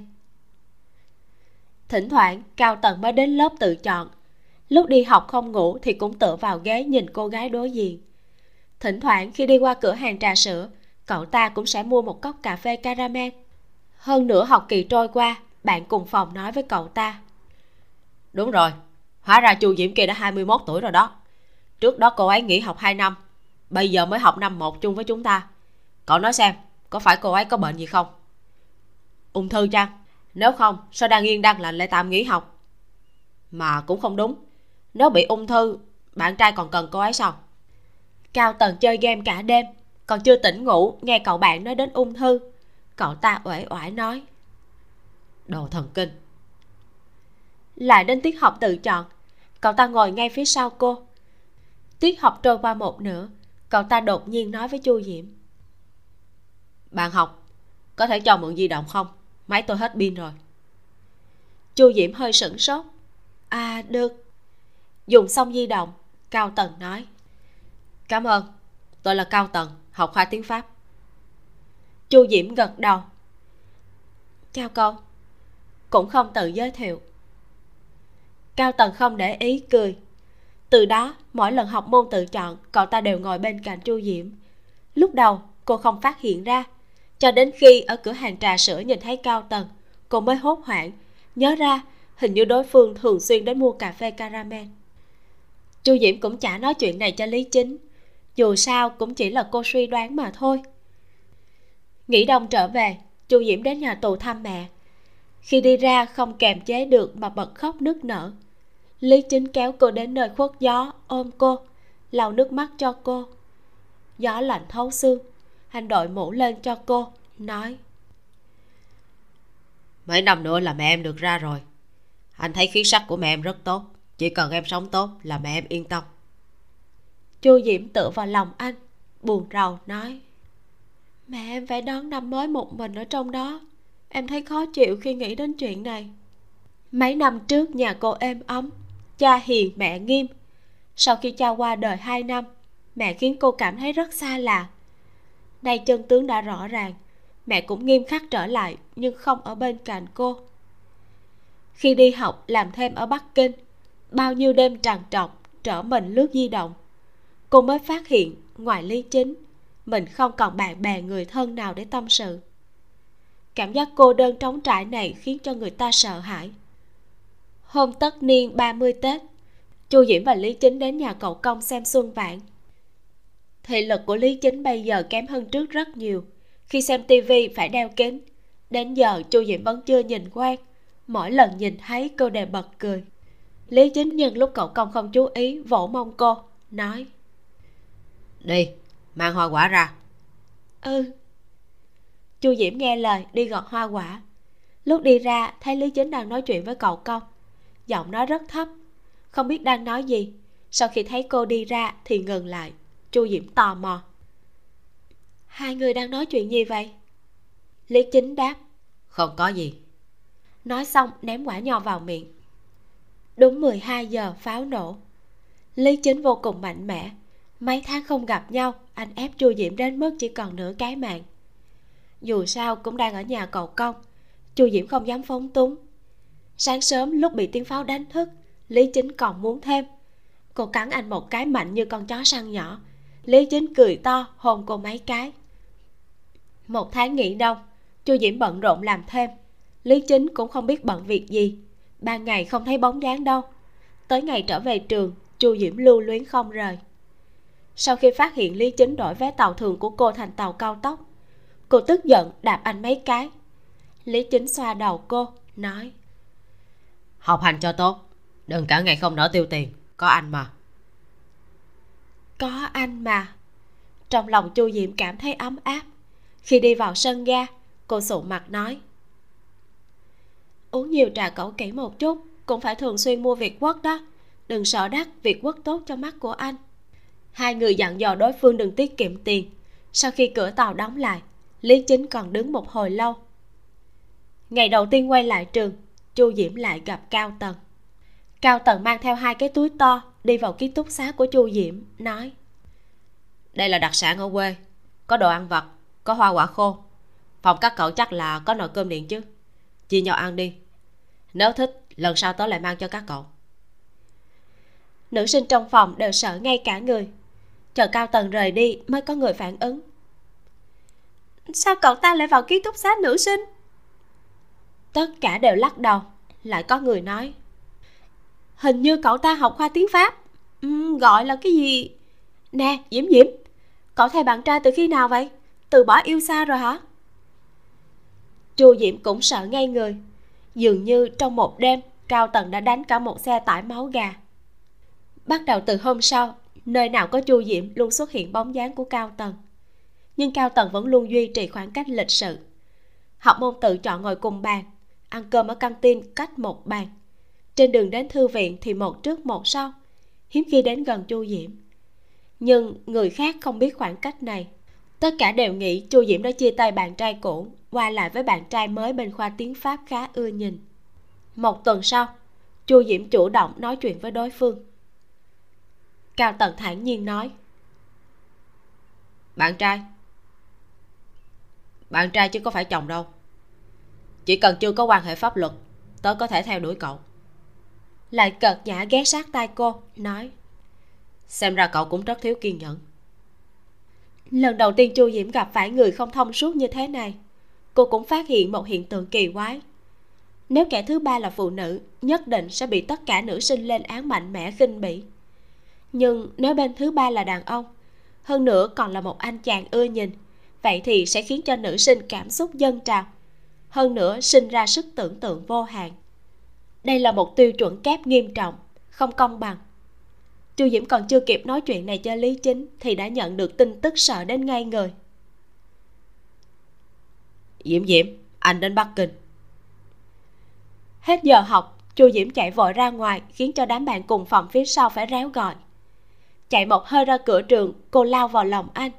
Thở gấp không nói được chữ nào. Lý chính buồn cười vuốt lưng cô. Muốn hỏi sao anh lại tới đây à? Chu diễm ra sức gật đầu. Anh cười nói. Anh đến thăm em. Rồi nói tiếp. Muốn hỏi anh ở lại bao lâu? Chu diễm lại ra sức gật đầu lý chính ôm eo cô nói. Em ở lại bao lâu? Anh ở lại bấy lâu?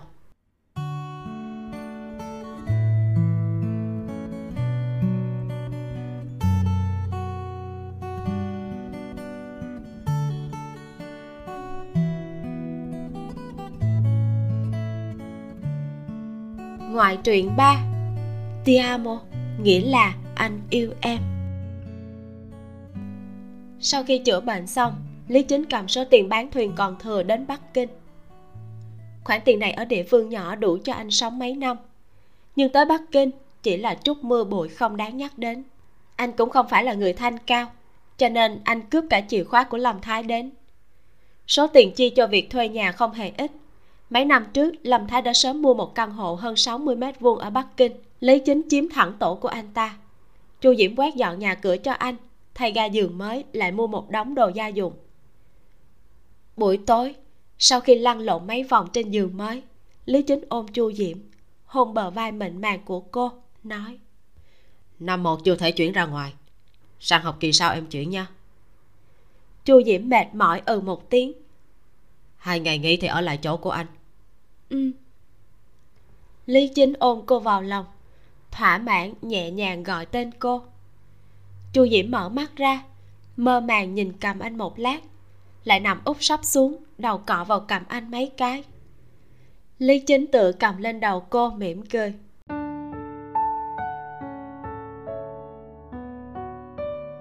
Hôm sau, anh đi ra ngoài xem mặt bằng cửa hàng. Anh tính mở nhà hàng ở bắc kinh. Khi nghỉ đông đã lên kế hoạch xong, cũng tìm mấy người bạn cũ ở bắc kinh nhờ hỗ trợ. Năm đó anh khởi nghiệp từ hai bàn tay trắng tính cách hào phóng lại trọng nghĩa khí. Mấy người bạn đều muốn đưa tiền giúp đỡ, nhưng lý chính không đồng ý. Chỉ ăn có một miếng sao mà mập được. Anh vẫn muốn làm đến nơi đến chốn. Cho nên chỉ nhờ bạn bè tìm hộ mặt bằng cửa hàng làm thủ tục. Tài chính có hàng mặt bằng cửa hàng rất nhỏ. Anh nhìn một vòng, rất hài lòng. Nhả một ngụm khói, quyết định luôn. Lý chính nói, vậy quyết định thế nha. Tối nay mọi người đừng về. Ăn cơm ca hát tính hết vào tôi mọi người cùng tụ tập. Tụ họp đến hơn 10 giờ còn chưa tan cuộc. Lý chính ra ngoài phòng bao gọi điện thoại. Điện thoại vang lên hai tiếng đã có người bắt máy. Anh cười nói. Còn chưa ngủ à? Vừa mới tắt đèn sắp ngủ rồi. Chu diễm nhanh chóng bỏ con búp bê xuống giường trốn ra ban công gọi điện khẽ nói. Bên chỗ anh ồn vậy còn chưa về sao? Lý chính cũng không bởi vì vậy mà nói nhỏ đi. Anh mời mấy người bạn đi hát có lẽ còn chơi muộn. Sáng nay em trở về không sao chứ?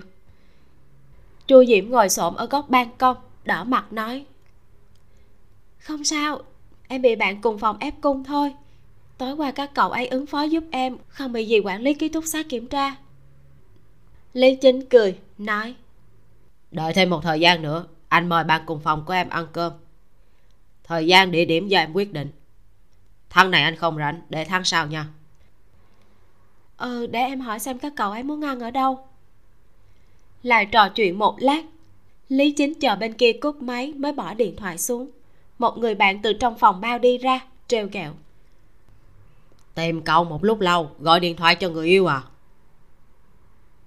Lý chính cười nói. Em dâu anh đấy. Đối phương kinh ngạc. Ai da trời ạ à? em dâu à? Quay đầu hô vào trong phòng có biến có biến này. Em trai tiểu chính của tôi có đối tượng rồi. Chu diễm im lặng bò lên giường, vừa đặt mông xuống, chợt nghe thấy tiếng cười khẽ của bạn cùng phòng. Chu diễm bình tĩnh nói, đi ngủ. Dưới ánh trăng, cô đếm số búp bê nhỏ trên giường ngủ. Một, hai, ba, bảy. Cô ôm một con búp bê vào trong lòng, mỉm cười chìm vào giấc ngủ.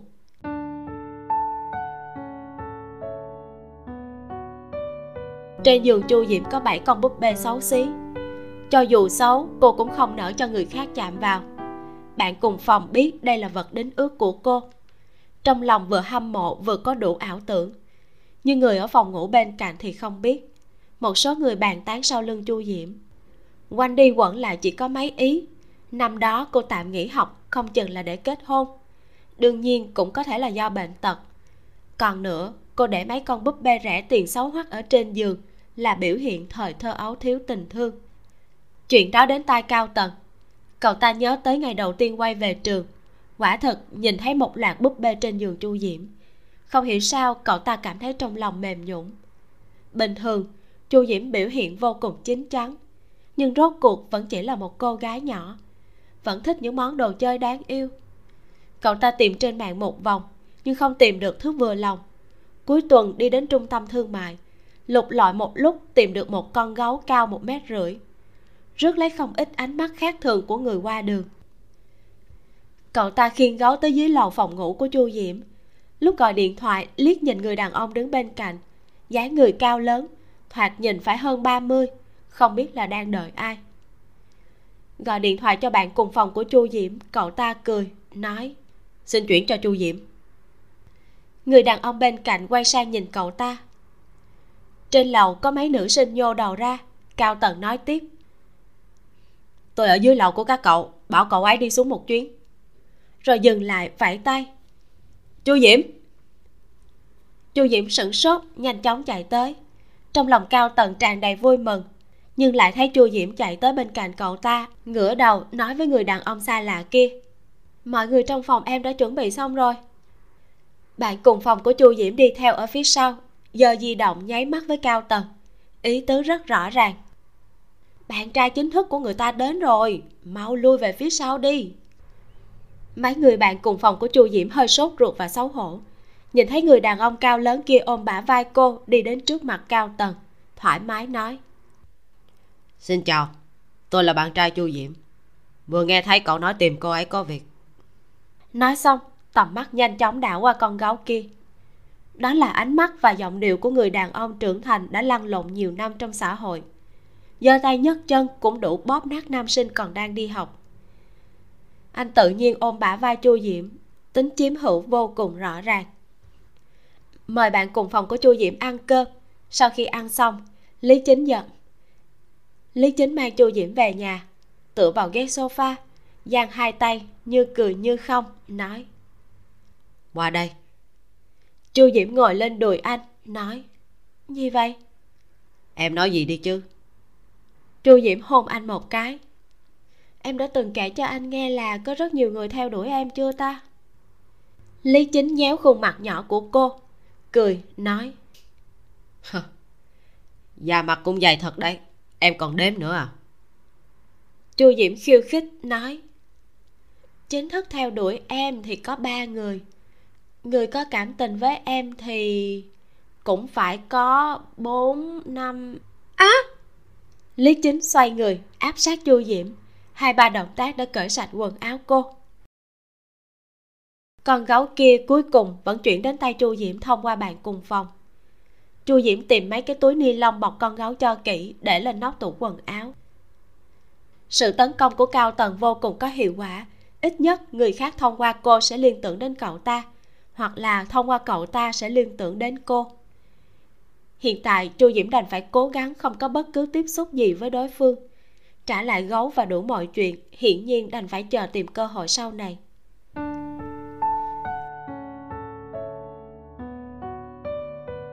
Thời gian rảnh, chu diễm sẽ đến nhà hàng của lý chính hỗ trợ. Lý chính cầm sẻn mặc quần áo đầu bếp, đội mũ đầu bếp, cũng có hình có dạng trên người mỗi ngày đều có mùi dầu mỡ. Lý chính không nỡ để cho chu diễm rửa bát, chỉ cho phép cô quản lý sổ sách. Cô không chịu được rảnh rỗi, bận rộn như con quay. Ngoài quản lý sổ sách còn rửa bát luôn. Cô còn nhận dạy gia sư. Chỉ mới hai tháng đã gầy đi bốn cân. Lý chính đành phải bồi bổ thêm cho cô. Có cơ hội là bắt cô ăn. Cuối tuần về nhà, chu diễm phát hiện, cho dù lý chính có tắm rửa sạch sẽ khi ngủ, vẫn ngửi thấy mùi dầu mỡ. Cổ tay phải của anh thường xuyên đau nhức. Lần nào chu diễm cũng phải massage một tiếng cho anh. Giá cả ở bắc kinh cao, tiền phải tiêu rất nhiều. Lúc ở một mình, lý chính chỉ ăn mỗi một bát mì. Mỗi lần chu diễm đến, anh nhất định sẽ ăn thịt cá. Thỉnh thoảng, khi thấy những cô gái đến nhà hàng ăn cơm, ăn mặc đẹp, anh còn nhờ nhân viên hỏi đối phương mua đồ ở đâu. Hai ngày sau, sẽ mua về một bộ cho cô số đo rất vừa vặn.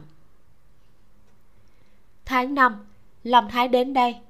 Thấy hai người bọn họ một người ở trong phòng bếp làm đầu bếp một người rửa bát. Trong lòng phiền muộn và dễ chịu không nói nên lời. Tháo đồng hồ đắt tiền xuống nhận lấy bát đũa trong tay chu diễm. Thấy chu diễm sững sờ anh ta lườm. Làm việc mà còn thất thần. Chu diễm không hiểu gì cả. Cả ngày chu diễm rửa bát ở trong nhà hàng nhỏ của bạn trai.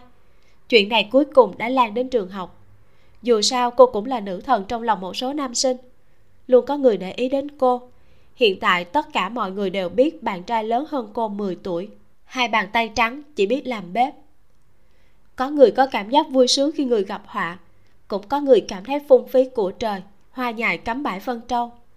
Còn có cả cao tầng theo đuổi cô mãi không buông, đủ loại tin đồn lại một cuối tuần, cao tần gọi đám anh em đi ăn cơm. Địa điểm quyết định là nhà hàng của lý chính. Khi nhìn thấy bọn họ, chu diễm ngẩn người cao tần nói, hôm nay là sinh nhật tôi, mời mọi người ăn cơm. Ăn được một nửa, một người trong đám đó hô lên, có dáng! Đầu bếp của các người đâu? Gọi anh ta ra, sao chỗ này lại có dáng vậy? Cao tần ngẩn ra, lấy lại tinh thần đạp đối phương một cái đối phương cau mày, tiếp tục hét. Nhà hàng các người có giấy phép kinh doanh không đó? Lý chính nhanh chóng từ nhà bếp đi ra. Mọi người thấy anh mặc quần áo đầu bếp, vừa trách mắng, vừa cười nhạo. Hơ đúng là đầu bếp thật. Chu diễm, cậu bị mù à? Cao tầng nhà chúng tôi tốt bụng và có điều kiện như thế mà chướng mắt. Vậy mà lại coi trọng một lão già đầu bếp, vừa không có tiền, vừa không có văn hóa. Chu diễm cười lạnh cậu thì là cái quái gì chứ? Cộng hành hả? Tôi biết cậu sao? Người trong bàn ngẩn cả người. Cao tầng cũng sửng sốt. Không ai nghĩ chu diễm bình thường dịu dàng sẽ dùng những lời nói cay nghiệt như thế. Lý chính cười. Thì thầm mấy câu với nhân viên. Chàng trai cảm thấy xấu hổ định đứng lên chuẩn bị rời đi. Lý chính vội nói. Ngồi đi khoan đi đã. Tiểu diêu canh cửa. Lý chính chăm một điếu thuốc ôm bả vai của chu diễm. Anh nói ngoan. Anh mới rang cơm hải sản cho em. Đi ăn trước đã. Chu diễm vung tay. Lý chính cũng không ép cô. Cảnh sát nhanh chóng đến. Lý chính lấy băng ghi hình ra. Chỉ vào chàng trai ở trong góc camera nói. Không biết có phải muốn lừa gạt quấy rầy người khác. Nói xấu phỉ bán hay không? Cậu ta cũng đã đủ 18 rồi. Anh xem nên làm thế nào? Nhóm người vênh báo đến mặt mày yếu xìu rời đi lý chính không quá bận tâm. Đàn ông kiên kỵ nhất là bị sỉ nhục thể diện. Còn phải xem đối tượng là ai? Anh chướng mắt đám tiểu tử chưa đủ lông đủ cánh kia. Nếu là mấy năm trước, anh đã sớm đá ra ngoài cửa. Nhưng qua mấy năm nay lại còn thêm cả chu diễm để ý. Anh sẽ không nhiều lời. Tốt nhất trải qua lần này có thể làm cho chu diễm bài xích tất cả những kẻ khác giới bên ngoài. Đến hôm quay trở lại trường chu diễm phát hiện mặt mũi của cao tần và nam sinh thả dáng kia đều bầm dập, rõ ràng là đã bị đánh một trận. Cao tần thấy cô muốn nói lại thôi. Cuối cùng, chu diễm chả để ý đến cậu ta nữa. Con gấu kia cũng thông qua bạn cùng phòng chuyển được ra ngoài.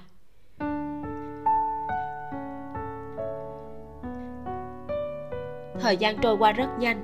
Lúc sắp tốt nghiệp đại học, tưởng bác văn đi cùng giáo sư đến bắc kinh, tham gia hội nghị nghiên cứu và thảo luận học thuật gặp mặt chu diễm một lần. Chu diễm mời cậu ta ăn cơm. Tưởng bác văn cập nhật một số tin tức cho cô. Sau chuyện lần đó, cao quân tạm thời làm thủ tục nghỉ học. Năm ngoái mới quay trở lại trường. Đơn xin phóng thích của cha cao quân ở trong tù vẫn chưa được thông qua. Sau khi ăn xong, lý chính tới đón chu diễm, lái chiếc xe việt giả mới mua.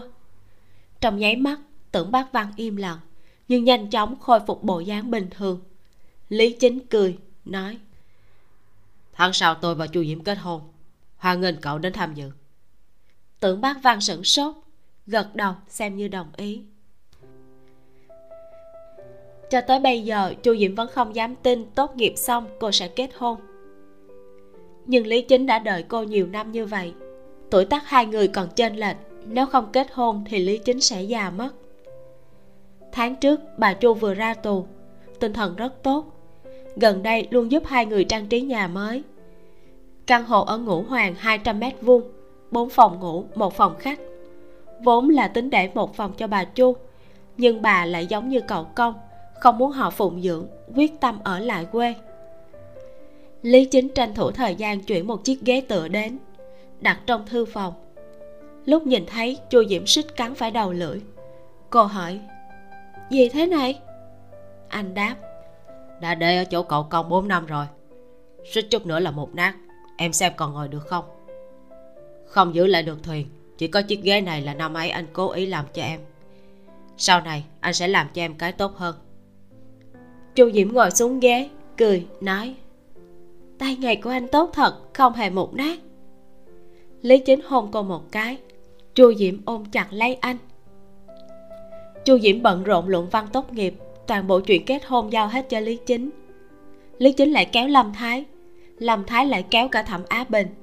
Cả đám người bận rộn suốt hai tháng, cuối cùng đã tới ngày kết hôn hôm nay. Trong đại sảnh đặt hơn 20 bàn tiệc.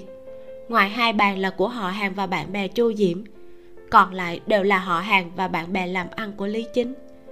Lúc chu diễm đang ở trong phòng trang điểm, lâm thái gõ cửa đi vào, cười hì hì, nói vẫn còn trang điểm à? Chu diễm liếc nhìn người trong gương. Có chuyện gì vậy?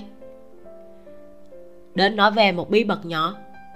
Mọi người trong phòng hóa trang đi hết ra ngoài. Chu diễm nói. Nói đi, giấu giấu giếm giếm gì vậy? Lâm thái nói.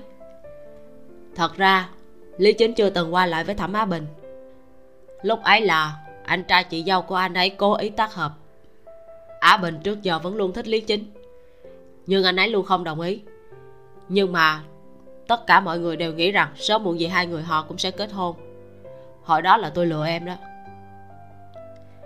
Chu Diệm im lặng một lúc lâu, sau đó mới hỏi, sao bây giờ lại nói cho tôi biết? Em cũng đã gả cho người anh em của tôi, sao có thể làm khó chị dâu chứ? Chu Diệm cười, lâm thái gãi đầu. Được rồi, em trang điểm tiếp đi.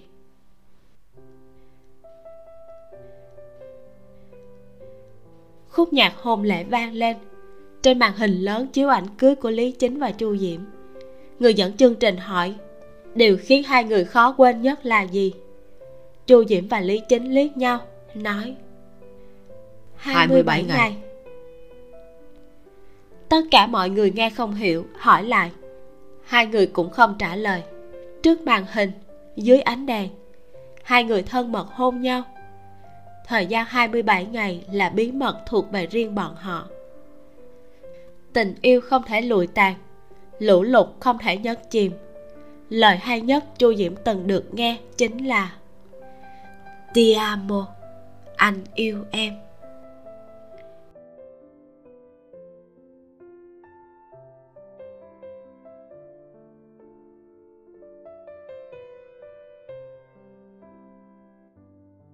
Bộ truyện sinh đồ xin tạm dừng ở đây. Thật ra vẫn còn bảy ngoại truyện nữa, kết hợp chung với ngoại truyện của một bộ truyện khác của kim bính là trời và đất. Nhưng mình sẽ không đọc tiếp nữa. Các bạn hãy vào trang web của Rabbit để đọc và ủng hộ bạn ấy nhé. Bạn ấy dịch truyện này từ sách đó, không phải chỉ đơn giản là edit từ bản convert giống như rất là nhiều truyện khác đâu. Link để đọc mình để trong phần mô tả của video nha vậy là thở vào cho một cái kết viên mãn của lý chính và chu diễm đoạn cuối lý chính bị mù mà mình hú hồn luôn. Nhưng rất may, cuối cùng cũng đã chữa được. Kim bính không nở để họ phải chịu thêm giày vò nào nữa. Mình đọc comment của nhiều bạn trên mạng thấy nói là rất thích chú lý trâu già mà răng khỏe này. Mình nghĩ, nam chính dù có thô lỗ, nhưng khi cần lại dịu dàng, cưng chiều người yêu đến từng chi tiết nhỏ như thế này thì ai mà không mê chứ?